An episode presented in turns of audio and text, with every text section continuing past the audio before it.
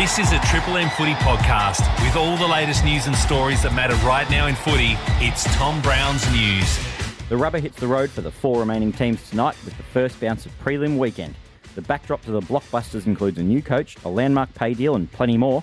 So without further ado, we'll bring in our man Tommy Browne to tell us all the latest. My name's Rudy. I've got Tom here. And Tommy, let's start today at Punt Road. At Punt Road, Rudy, Adem Yze has been unveiled as Richmond's coach this morning. It follows a successful stint as an assistant at Hawthorn for the best part of eight years and a shorter one at Melbourne for the best part of about two and a half years. Of course, he's famously narrowly missed out on the Bombers and Giants jobs last year. It looks like he had the Giants job at one stage, or at least that was the narrative, uh, basically, the prevailing one. But uh, he was announced this morning, Adem Yze. He's done the hard yards. He's highly regarded. He's great to deal with, Rudy. I've interviewed him, um, you know, a bunch of times, boundary side, uh, particularly Friday nights for Seven News. He's uh, just an absolute pleasure to deal with, Adem Yze. He said he wouldn't put a ceiling on what Richmond can do next year this morning.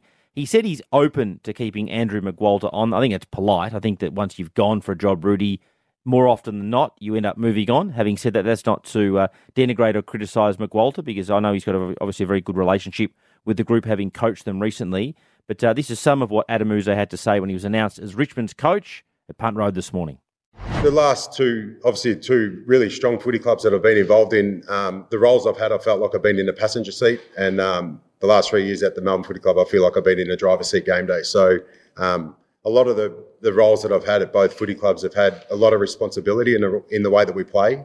Um, so I feel like the natural progression is senior, the senior coach. So um, as I said, I can't wait to meet the players, can't wait to get started, and looking forward to two thousand twenty-four. It was Yze's birthday, Rudy. He joked that when he got home last night, amongst all the contract talk and getting this new deal and getting this uh, job, if you like, his wife or his partner didn't give him a cake. But uh, I'm sure they'll work all that out. Uh, it was his birthday yesterday, a nice birthday I, present. I reckon he had a happy Yze. enough birthday without a cake. I'd say a big, nice, big, juicy contract at Richmond, a senior coaching contract, would be uh, just the cake he needed, just the sugar hit he needed. Um, what happens now to Andrew McQualter? You'd suspect he'll go somewhere, Rudy. I mean, clearly... Uh, He would be in demand. He's got a great relationship with players, obviously very strategically astute. So he'll uh, he'll move on. Um, interesting in terms of the fallout. So now Melbourne will have a vacancy with Yze departing. A couple of names to keep an eye on according to some well-placed sources today. Don't discount Leon Cameron and Brett Ratton, who both get on very well with Alan Richardson, Melbourne's footy boss. So just keep an eye on Leon Cameron and Brett Ratton possibly popping up at the Demons as senior assistants, with Adem Yze getting this uh, much-coveted role at Richmond, Rudy. Shut up! The foot is on Triple M! This is the People's Weekend. Preliminary finals, probably the best weekend of the year. And it kicks off at a Triple M C G packed full of pies. Collingwood Army are right up and about. Can G W S stop the Maggies' march again and get themselves into a grand final? It is all over and the Giants have made the grand final! Join the Temper Mattress call team tonight for Collingwood and G W S. For Reed Hot Water and McDonald's, Triple M rocks finals footy. Gil's final piece of the puzzle now in place, Tommy. Finally, the collective bargaining agreement has been uh, agreed, I suppose. There's a new pay deal. What are the headlines for you? A couple of interesting issues before I get to some of the headline numbers, which you might have seen overnight already. Um, there'll be improved media access, Rudy, under the proposed deal that will involve the twenty-three named from the club and the team each week, are meant to be available to the media in the following week after the match. Now, I'm going to give you a project, Rudy. Next year I'll be in Sydney working in a bank. You'll be still in the media. I want you to see if that process actually works. I've got my doubts, because what happens is the media managers and the uh, football managers in particular at clubs end up blocking access. So if you ask for a topical player in the A F L, as I think Hutchie said this before in his podcasts, you're more chance on the world landscape of getting an interview this week with Michael Jordan or Tiger Woods oftentimes than some of the most prominent players in the game. The A F L recognise that's an issue um, and have sort of said to the players, well, if you want the more the, the increased money in this new C B A, you'll have to be available. So next year, Rudy, request Dustin Martin after a controversial incident. I was going to say Buddy Franklin, but he's obviously retired oh, yeah. now. Or uh, request the most topical players in the game, Bailey Smith, and see what response you get back from the Bulldogs. I'm guessing it'll be a big N O, but... Maybe the A F L could impose fines, for example. So how far is the A F L prepared to go to enforce that. That is, that's a fascinating one. You'd imagine that uh, just about every media out, outlet in the land will have a standing request at nine oh one a.m. Monday getting into uh, the Richmond media manager's inbox saying, uh, Dustin Martin, please. Correct. It's not going to happen. Anyway, yeah. We'll see, because I know there's some smart people at the A F L, including Jay Allen, who's one of the uh, senior media people at the A F L that have been quite uh, prominent in trying to get better media access, which I think is good for the fans. That's the underlying. Okay. I want to hear from the stars of the game. It's terribly difficult in the A F L because all the clubs are trying to create their own channels and their own media channels, and a lot of the prominent players realise that scarcity is best, and they get the big lucrative endorsement contracts yeah. if they talk less rather than more. Yeah. Anyway, it's, it's a topic and a podcast into it, unto itself. Yeah. It's an interesting one. Separately, a bit of discussion around the fact that now the top first-round draft picks will have mandatory three-year deals, and some of the player agents just want further and better particulars, more detail on that, because guys like Ben King, Nick Daicos, and um, Harry Sheezel, who this won't apply to, have all got deservedly so lucrative deals in their third year, like four, five, six, seven hundred thousand dollars a year, and that could be capped at about two hundred and fifty plus A S As, which is additional service agreements under this new deal. And some of the agents are a bit concerned that the A F L could uh, that could cost the top players money when they're locked into a three-year deal. So you could have blokes the equivalent of Nick Daicos or Harry Sheezel running around for two fifty, three, three fifty in their third year, when in an open market situation they'd be earning far more. The the workaround is to negotiate the de- the, the money when you extend for your fourth year. But uh, agent, some agents are a bit worried about that situation. Well, that's it. I mean, Harley Reid's a, a great good example. example. He'll be the yeah. face of West Coast, getting paid in incremental amounts now over the, over the first three years, as opposed to being able to go whooshka and get a huge deal in that third year. So there are some agents that have some concerns around that. The A F L don't have concerns over that.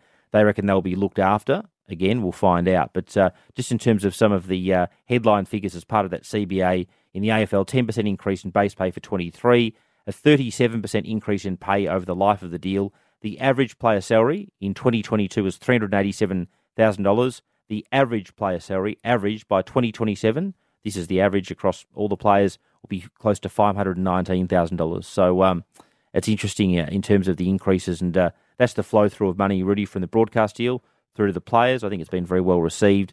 Um, tw- the A F L W players will get a twenty-nine percent pay uplift immediately, and a lot of their benchmarks for to, for getting more games and more pay are linked to things like T V ratings and uh, and and crowds for the A F L W. So the A F L W, if it grows, the players will get uh, appropriately uh, rewarded, Rudy. Every Triple M Footy podcast is in one place. Subscribe to Triple M Footy on the Listener app now.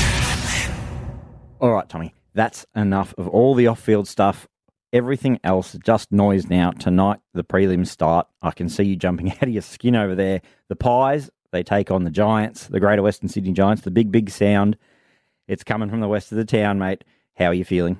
We might play the sound, the song in a minute, because I, even I can see that it's a great song. It's a banger. By the way. It's, it's a banger. An absolute beauty. Gil McLaughlin reflected that on radio this morning. Rudy, putting my Collingwood hat on, which I don't do too often. I, I know you stopped me from doing it, which is sensible. yeah. I'm nervous. The reason I'm nervous is because the Giants are in form. We're about to find out whether Collingwood, with the week off, whether that's advantageous or whether with match fitness, the Giants could, for example, jump them. Um, we're about to find out how good the Giants are. They've been on the road now for the best part of three weeks. They're even calling the M C G like a home ground advantage. That, oh, that's tongue-in-cheek, but you get the point. They're quite familiar with playing at the M C G. They've been the informed team in the competition, I guess, alongside Carlton for the best part of t- ten or twelve weeks. I think they lost one to Sydney at one stage, but they haven't lost too many games. I, as a Collingwood supporter, Rudy, hope that the focus on the Giants being in form just sharpens our focus, because that's Collingwood's, and uh, and they and they get over the line tonight, having the heartbreak of last year against Sydney and the heartbreak of twenty nineteen, the preliminary final against the Giants, and the heartbreak in particular of twenty eighteen. In my memory, all Collingwood supporters feel the same. I just feel a bit sick, Rudy. Like it's yeah. going to be either absolute despair or complete elation. And it's just like a, it's why we follow footy, but it just makes me feel sick. Every single Pies fan I've spoken to has said more or less the same thing. That they want the game to just be over and to know the result. and just. And but just, I hope they just go out there and embrace it and play their own football and beat the Giants like they should and get into the grand final. But don't think about the grand final. If they go into tonight thinking about the grand final, they won't win, really. So you've got to keep your eyes on the prize. Nick Daicos is back. looks like Ginnivan wasn't named as the sub, but will be the sub. Is that's, that right? Uh, yeah, that's what I heard yesterday. He'll be the sub. The and Giants uh, are unchanged. Giants are unchanged, as uh, they probably should be. Uh, opposite side of the coin, Tommy, Carlton, they fly to Brisbane, take on the Lions. Four omissions they've made from the semi-final Four side. changes. Seems like a lot. Anyway, Matt Owies, Matt Kennedy, David Cunningham and Brody Kemp. In came Mackay, Boyd Martin. Kemp was the surprise out. They went with Boyd, and there's a bit of a view, Rudy, you were telling me before, that um, that's with a view to perhaps uh, Boyd as a small defender. That's Jordan Boyd doing a job perhaps on Bailey. Yeah, it's something like that. Just more of a matchup. Uh, they perhaps don't feel as... Uh, they need the tall cover so much against uh, Hipwood, Danaher, um, or they feel that they can cover those with the with the two big guys they've got, and then um, and then to go for...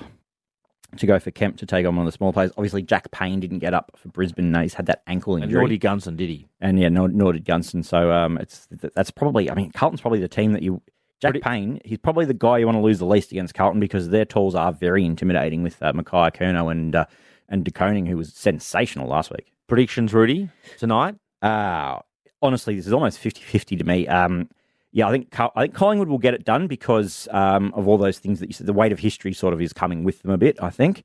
Uh, but it's going to be a classic. I honestly wouldn't be surprised to see uh, G W S win. I'll put it this way. I can see Collingwood blowing the Giants out or a tight one either way. I don't think the Pies are any chance to get blown away. Collingwood fourteen points, I reckon. Collingwood fourteen points. I like it.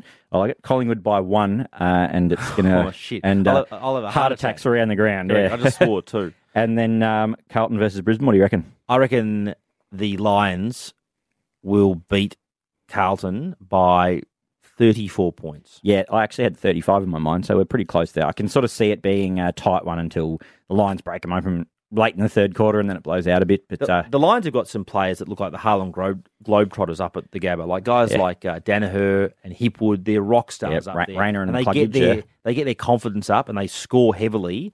Could they have an off night mentally? It's possible. Um, some of their players can go missing, but it's hard to criticise them on form. I, I just don't see it happening. Yeah, and, and I mean, look, Carlton's season is a success already. It was a success before they beat Melbourne last week, arguably. So, uh, as I said yeah. the other day, I know it's a stupid analogy, but they're big blokes, Carlton. Like, they just look mature, as do the Lions, having mm. said that. But they, uh, Carlton's definitely close to the window from a physical maturity perspective. They play finals footy, Carlton, don't they? They definitely that, do. That is, uh, that's, do. The, that's the variable. Anyway, it all uh, kicks off just tonight. Just a couple of brief ones, Rudy. The clubs, that's all the club presidents, are having a lunch on Sunday, a bit of a breaking of the bread of sorts with the commission.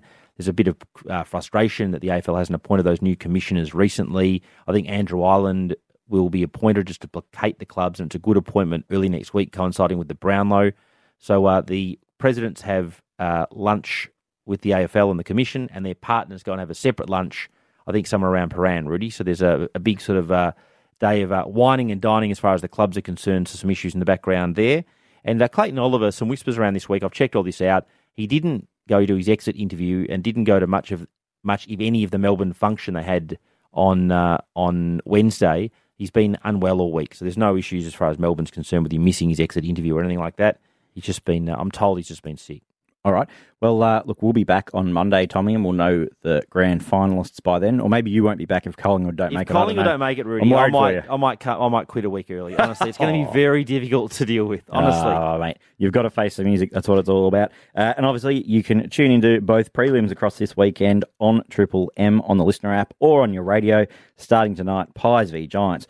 Look at these names, Tommy: Luke Darcy, Mark Howard, Jason Dunstall, Nathan Brown, Damien Barrett, Ash Stewart. It's going to be massive. As Eddie said once, uh, post a, uh, I think it was a Pies loss or something like that, he said, you've got to put yourself in the arena, Rudy. They're in the they're in the hunt. If you've got to be there, you've got to either be disappointed or happy. One way or the other, we'll find out tonight. Indeed. See you next week. See you, mate. That was Tom Browne's News. Come back every Monday, Thursday and Friday for more. And subscribe to Triple M Footy on Listener to get all our podcasts throughout the season. For Ream, Hot Water and McDonald's, Triple M rocks footy.